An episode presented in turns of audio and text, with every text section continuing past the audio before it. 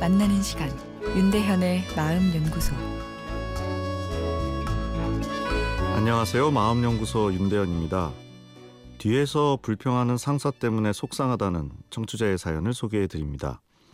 저의 상사이기도 한 지도 교수님이 고민거리를 솔직하게 털어놓아서 처음에 가깝게 느껴졌는데 점점 학생들의 뒷담화를 하니 난감해지더군요.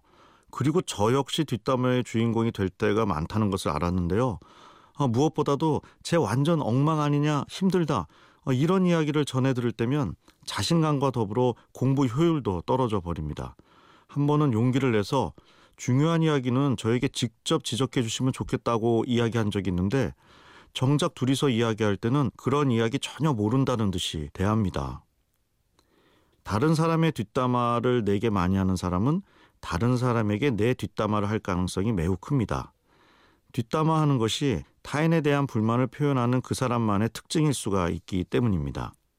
아, 그런데 뒷담화는 좋은 행동은 아닙니다. 좋은 행동은 아니면서도 하게 되는 것은 하는 사람에게 무언가 심리적인 만족감을 주기 때문이겠죠? 우선 대상의 얼굴을 보지 않고 할 수 있어서 죄책감이나 상대방의 분노 반응 등에서 벗어나 자유롭게 타인의 단점을 말할 수 있습니다. 아, 그리고 사람들은 타인의 부정적인 면에 호기심을 갖는 본능을 갖고 있어서 누군가 타인을 뒷담화할 때 집중하게 되는데요. 자신의 이야기에 많은 사람이 집중해 주니 자신의 뒷담화가 적절하다는 느낌도 갖게 되고 집단이 함께 공격하는 쾌감도 어, 생길 수 있습니다.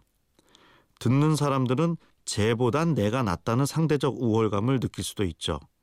이런 등등의 이유로 뒷담화를 하게 되는데 이런 소통 방식은 성격과 연결되어 있기 때문에 쉽게 고쳐지지 않습니다. 아, 그래서 사연을 보낸 청취자가 직접 이야기해달라고 하는 행동은 용기 있는 접근이지만 아, 실제로 상대방에게 변화가 일어나기는 힘듭니다. 뒷담화를 많이 하는 사람일수록 남을 잘 믿지 못하면서도 남에게 인정받고 싶은 욕구가 큰 경우가 아, 많은데요.